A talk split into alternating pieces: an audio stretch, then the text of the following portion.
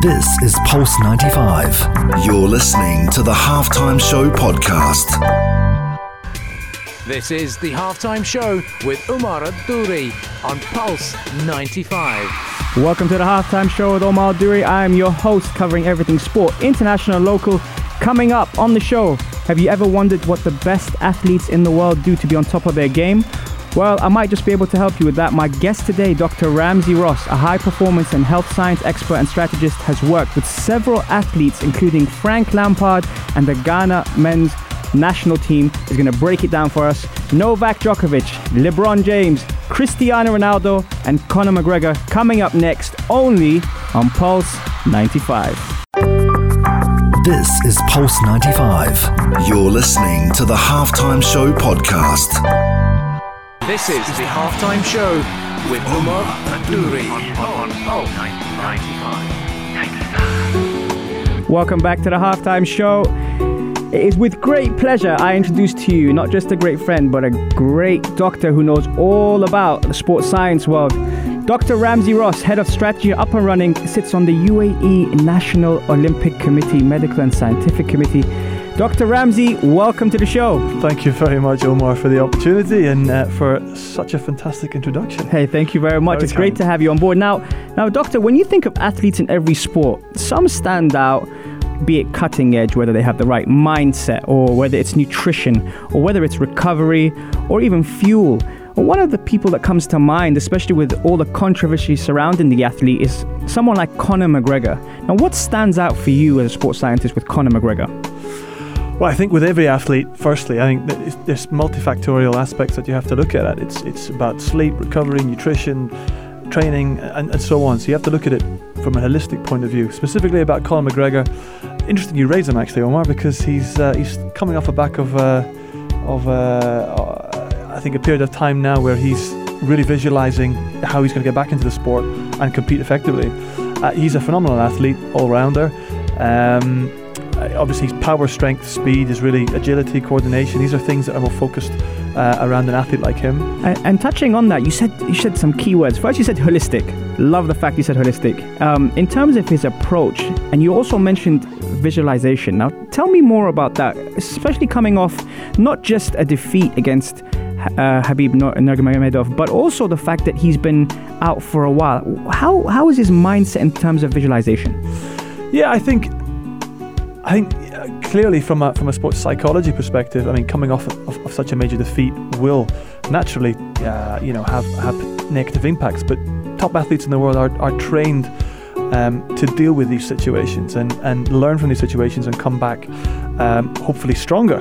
Uh, you learn from your you know mishaps as well as your gains. So uh, I think I would imagine that he's going through some um, major reassessments in terms of what went wrong in that particular fight.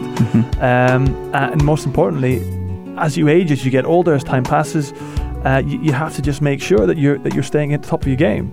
Uh, so from a visualization visualization perspective, it's getting over those psychological barriers that he may be suffering from immediately post that fight, and looking forward in his mind and saying how he's going to progress from this and come back winning. And and it's it's interesting you mentioned that because with someone that's made that much money and performed at the highest level and taken the MMA world by storm at a point where he fought at different weight divisions from 170 to 150, Nate Diaz, Khabib Nurmagomedov, he fought everyone. Then he went and crossed over to the boxing world and did that in a sense where he had to then switch on to boxing mode. Does he have to picture or visualize things differently when he moves over to a different sport, or does he carry that same mindset approaching boxing, especially in an opponent like Floyd Mayweather? Well, look, I, I, I think it's it's obviously achieved um, remarkable achievements over the years, and you know it's a big risk in many ways switching over to a sport that you're not necessarily uh, have been successful in in the past in isolation, such as boxing.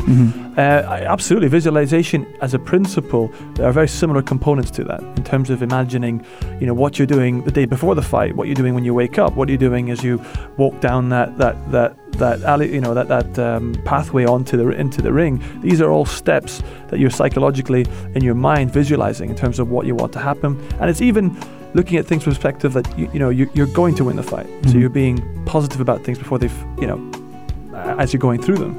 Um, in terms of in terms of boxing, absolutely. I mean, the, the, the mechanics involved in boxing, the the strategy involved in boxing, is specific to boxing. So he's he will have had to have gone through a, lot, a major overhaul in terms of his understanding on, on, on how to fight and specifics to to boxing. And unfortunately, you know, against Mayweather, I think I think the differences are there to be seen in terms of somebody who's a seasoned boxer versus somebody who's trying to do it over a short period of time. Yeah, and, I, and absolutely agree with that, and especially when fighting someone who's undefeated and crossing over to their sport. I'm not quite sure, and, and let me know what you guys think out there. Text us on 4215, or if you're on Instagram Live, let me know if you think that had Floyd Mayweather crossed over to the MMA world, would he have had a different mindset? Would visualization have been a different component for him, seeing that he's never lost uh, a boxing match professionally? Now, that's something interesting. But coming up next, on the halftime show, we're going to cross over to a different sport. A certain Wimbledon champion, Novak Djokovic, who recently defeated Roger Federer in a five hour match. Stay tuned for more, you don't want to miss it on Pulse 95. This is Pulse 95. You're listening to the Halftime Show podcast. This is the Halftime Show with Omar Adouri. Welcome back to the Halftime Show It's great to have you guys on board live on Instagram or text us on 4215. You don't want to miss this show. Dr. Ramzy, Novak Djokovic. Yeah, tell He's me about just it. survived from a five hour final after competing in the Wimbledon Championship against Roger Federer. Now, what I'm interested is how do you fuel for a five hour match knowing that you can't take a break, you can't come back tomorrow? Five hours of activity at that intensity at the highest level, how does he fuel for that?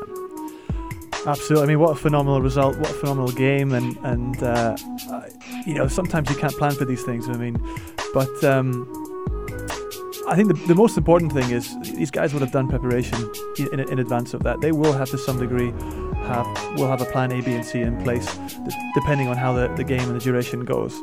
Um, five hours at that point, Djokovic has ripped through a lot of his carbohydrates that are that are kind of in your liver and your muscle. Yeah, typical male has around 1,800 calories worth of carbohydrate in your body. Yeah. Um, you will have used a substantial amount of that, and I think at that stage, that late stage of the game, it's really about mental resolve, resolve, mm-hmm. um, about physical economy so that you, you everything you do has purpose it's efficient as possible. Yeah. But those mini breaks that you get in between uh, in between games and so on uh, you really are trying to fuel uh, with high glycemic or, or, foods that can go into your bloodstream in terms of sugar mm-hmm. Uh, as quickly as possible. And what kind of fuel would that be? Let's say between sets. You know normally they have they have a little short break between the second set and the third set, for example, and they've been playing already. And I think, correct me if I'm wrong, but isn't the the match around one o'clock? It's around noon when they start. Yeah. So, so that heat, also yeah. the conditions and the heat of that in the UK. I know we don't really have that kind of heat that we have here, but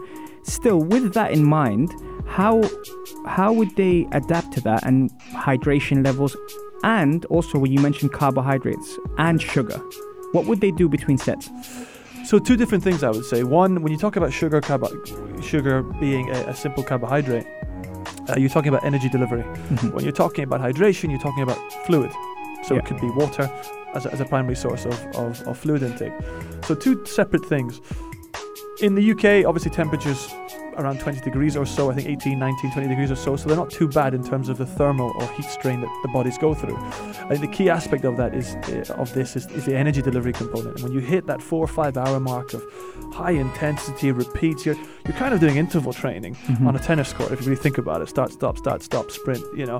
Um, and so in that break, you're really looking at f- drinks potentially that have uh, higher concentrations of, of, of, sugar within them. Often a mix of sugars, fructose, sucrose, galactose, glucose, depends on what you're what you're having. Mm-hmm. And a lot of players will come with that pre-prepared in the first place, so they will have solutions. Uh, in their bags, you'll often see them drinking out of their own kind of bespoke solution. Yeah, they've got sort. like coloured drinks and all sorts of stuff. Yeah, I mean they'll be yeah. advised by a, by a specialist within their technical team yeah. to say, look, this is the type of fluid you should be taking at this point, that point, that point, depending on what the situation is. So this will have all been pretty much there'll be a plan A, B, or C depending on the durations, depending on the intensity of the game. If the player is also feeling, if it's a very technical game and, and it's and it's less endurance focused, and you don't necessarily have to worry so much about the energy delivery. But if it's a technical game and it's particularly endurance focused, so long rallies and so on, then you know you'll have a slightly different strategy in the sense that you, you do need to make sure that you're replenishing energy with energy. And you said something key there. It's a pre-planning. Now, obviously, they, they have specialists like yourself looking after and managing them pre. But let's say the night before, on their last meal, are they wary of what they can have? Now, we know there's certain things you definitely don't come near in terms of like fast food and fried foods and all that. but what would be an ideal meal the night before competition, let's say for a final? It's a big question, Omar. I think there, there a balanced diet uh, is typically one that's that's typically followed. But if it's a sport that requires higher energy requirements, then then carbohydrate really is the primary fuel source. It's, mm-hmm. it's the fuel source that's going to keep you uh, kind of going, but also be be able to fuel the higher intensity bouts of, of your exercise. Uh, by the way, fat isn't the enemy. Okay, just to put it out there. A lot of people criticize fat as being the enemy, but if you really think about it, fat is actually um, got the, the most potential energy to actually give you. If you're stranded in the desert, mm-hmm. put it this way, with an unlimited supply of, of, yeah. of water, yeah. Uh, it's not carbohydrate that's going to keep you alive for longest. It's going to be those fat stores in your body. Right. Now, I'm not saying go out there and pile on the fat, but yeah. I'm saying that that pre-event you are give us an example of a, a, a, fatty meal that would be ideal to give you the energy to compete at an event so i wouldn't necessarily say you're having a fatty meal just beforehand mm-hmm. but as, as, a general note I, yeah. I would say that, that having being fat adapted to be able to prioritize or utilize fat more effectively is not a bad thing. It's actually a positive thing. But pre-event in, in something like tennis, in a sport like tennis, you're looking at ensuring that you're what we call your endogenous carbohydrates. So making sure where you can store carbohydrate in your body, like liver, like like your liver, like your muscles, that you are storing as much as you can in these these systems, in these organs, basically, so that you can use them um, when you need it, and you don't need to rely on consuming drinks as much. that yeah, makes sense. Yeah. So pastas, rices, there's, there's, a whole range of, of foods that you'd be looking to have, um, and this applies to not just tennis. I mean, this applies to many sports that have a uh, an energy delivery component that you may need. And, that makes sense. And perfect. You summed that up perfectly because the next sport we're going to be focusing on, and another sports legend will be basketball and LeBron James. Yeah, he's, he's small. Yes, he is. So, coming up next, we're going to be talking more about mindset, sports science, visualization, and what it takes to be at the top of your game in your preferred sport. Stay tuned for more on Pulse 95. This is Pulse 95. You're listening to the Halftime Show podcast. This is the Halftime Show with Omar Adouri. On, on, 95. Welcome back to the Halftime Show. If you have missed the show and you've got no excuse to miss the show, then you can find us on Apple Podcast or on SoundCloud, The Halftime Show with Omar Adouri. And today I have a special guest, Dr. Ramzy Ross. Thank you for being part of the show today, Dr. Ramzy. It's been great me, so far. All right, on the third segment, we're tackling a different sport now. The sport is basketball. Now, we have a lot of basketball fans out there, and one of the f- basketball players on everyone's tongue is LeBron James. He's never shy away from that. What's different about LeBron James in his preparation? So I, I think in basketball specifically, it's a it's a it's a multifaceted game. There's a lot of hand-eye coordination. Mm-hmm. Uh, you know, at the end of the day, you're throwing the ball into the hoop. Uh, so uh, it's unbelievable when watching NBA games in terms of the, the, the, the, efficiency, if you like, the, the consistency and how they're able to uh, put that ball into the net. Simple yeah. as that. Um, so I would say there's a lot of repetitive training when it comes to you know hand-eye coordination. Mm. It's just muscle memory, mind-eye hand memory in terms of you know the pathways that your arm goes through, the release of the ball, the feel of the ball, the flight path of the ball going into the net. It's it's a lot of again we come back to visualization a lot of these guys get taught to visualize the ball going into the net yeah uh, and and don't underestimate the power of that i mean right it, uh, you know but of course, basketball has endurance components to it. It's a repetitive sport, um, back and forth, up and down the court. Um, uh, yeah, so I, I, think LeBron specifically though is is is well, like many basketball basketballers, um, is their is their sheer height. I mean, these guys are massive, yeah, massive from a, players. From a physiological point of view, they're they're they're big guys, and I think you were you were asking me off off off off uh, offline here, but you know Um, how do they feel? Does it differ? You know, because these guys are big. Do they? Do they yeah, because of the height and because obviously the way that they they perform on the court, you know, they they're huge, huge individuals and competing at that speed on that court. And you mentioned hand-to-eye coordination and repetition. Now, with repetition, is that something that, for example, technology now has taken more of a play in sport? And let's say, for example, basketball, in in how much technology is brought into them getting prepared, cognitive and and hand-to-eye and all that. Yeah, there's lots of technology now coming out um, that focuses on kind of response times. You, uh, how, how well are you at predicting certain events that, that are happening? And I suppose that's the same with, with multiple sports, not, not just basketball. Yeah. But if you can predict, um, there are technologies out there now that, that check your reaction times, that check your agility, that check your response times. Decision making is a big thing. Um, so you can start doing that on and off the court, in a sense, on, on, on in, in, in basketball.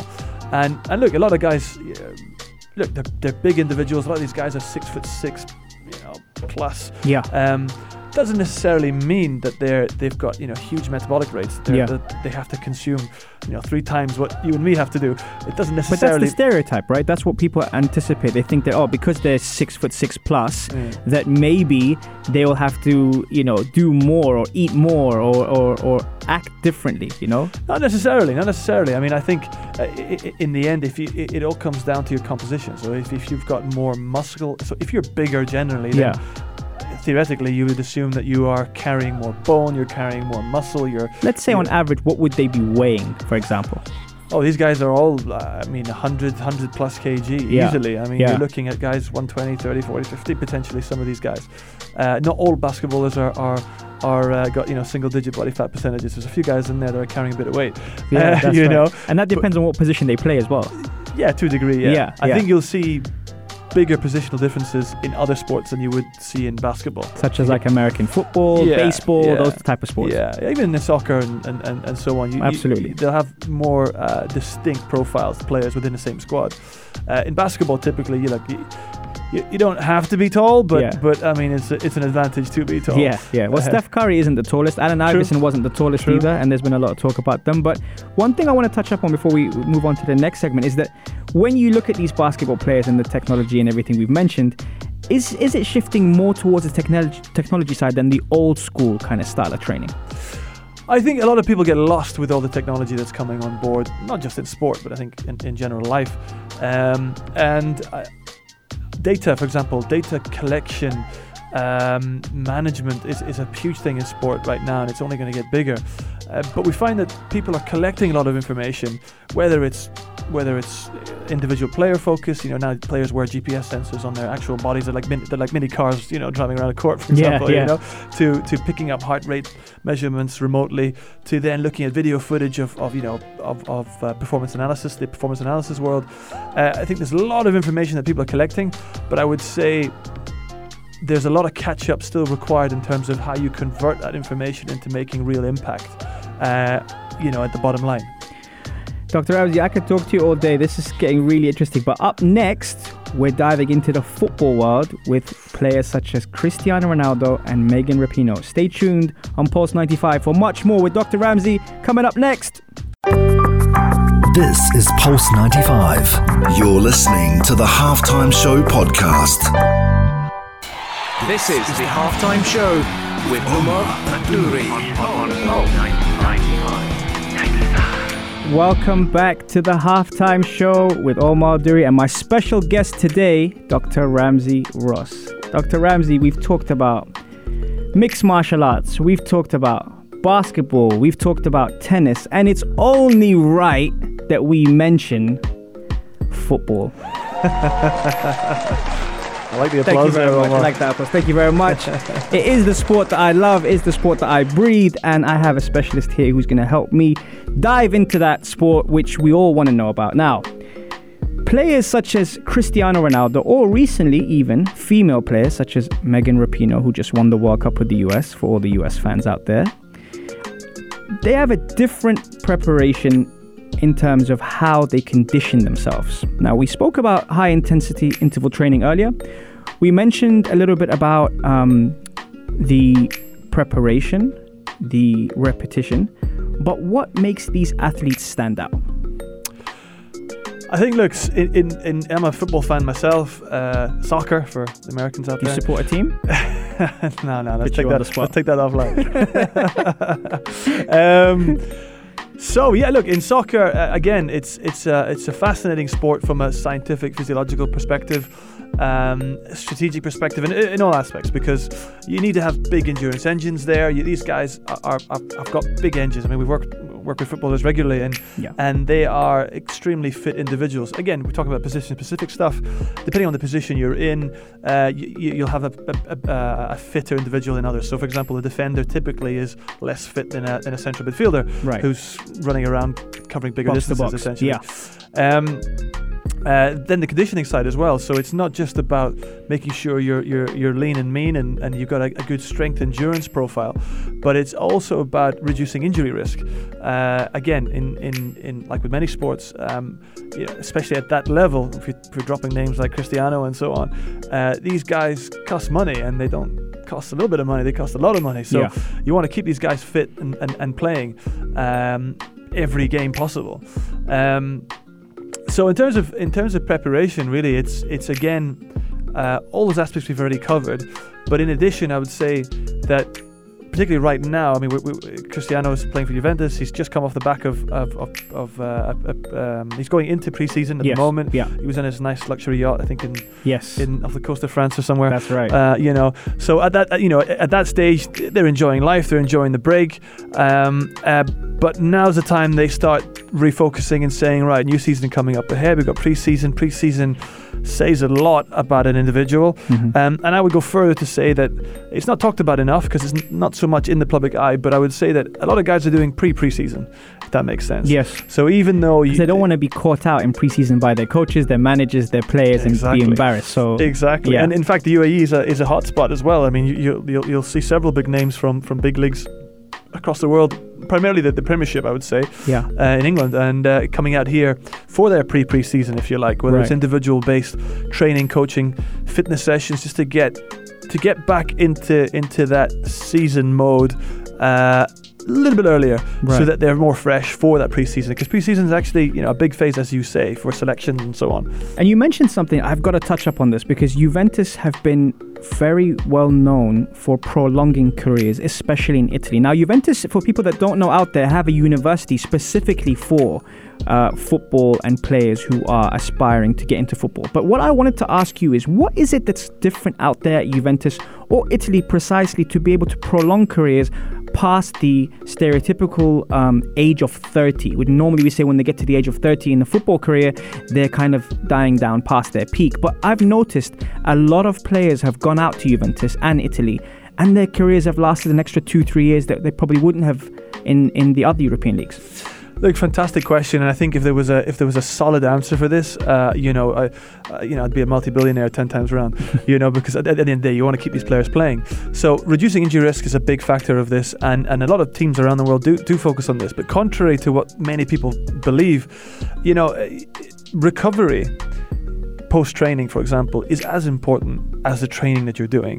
Uh, and and people, it's human nature. Human nature typically is, you know, have to go out, work hard, smash it, smash it, smash it, smash it. You're going to get better and better and better. That's not the case. And if you keep going with that mentality, you're actually you're actually putting yourself at higher risk of injury. So I would say it's it's more of a philosophy uh, that that certain clubs, players employ that that balance the training and recovery activity more effectively. If you look at individual careers, look at Frank Lampard. I've had the privilege of doing some work with him. Yeah. Uh, you know, phenomenal career. Played in every major uh, competition uh, in in soccer. And didn't miss much games, by the way, either. He played consistently back to back games Champions League, Premier League, Cup games, all in one week. Uh, absolutely, and, Yeah. and if you look at, uh, you know, he was he stayed on the pitch. Now, um, again, that- I knowing him personally, he, that's a that's a and if he, there's, a, there's media available online in that uh, he he takes this very seriously in managing the recovery training stimulus personally. Yeah. I think that that's differentiated his career. Well, I mean that's that's amazing. It's fascinating news to do. We're going to be presenting. Uh, we have Dr. Ramzy. We've come to the end of the full time on the halftime show already. I wish I could have you here most days. It's been very insightful. Coming up next, the Asr Adhan. Stay tuned for more on Pulse 95. This is Pulse 95. You're listening to the Halftime Show podcast. This is the halftime show with Omar Adouri on Pulse 95.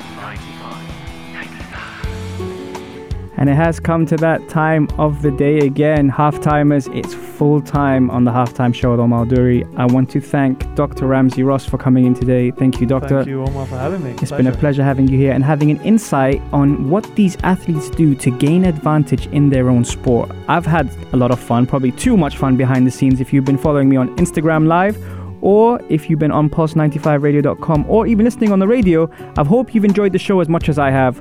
This could happen every day, and this would be life. Thank you for tuning in to Pulse 95 today. Stay tuned for more on Pulse 95. All the best. Have a great day. Peace. This is Pulse 95. Tune in live every Monday, Wednesday, and Saturday from 3 p.m.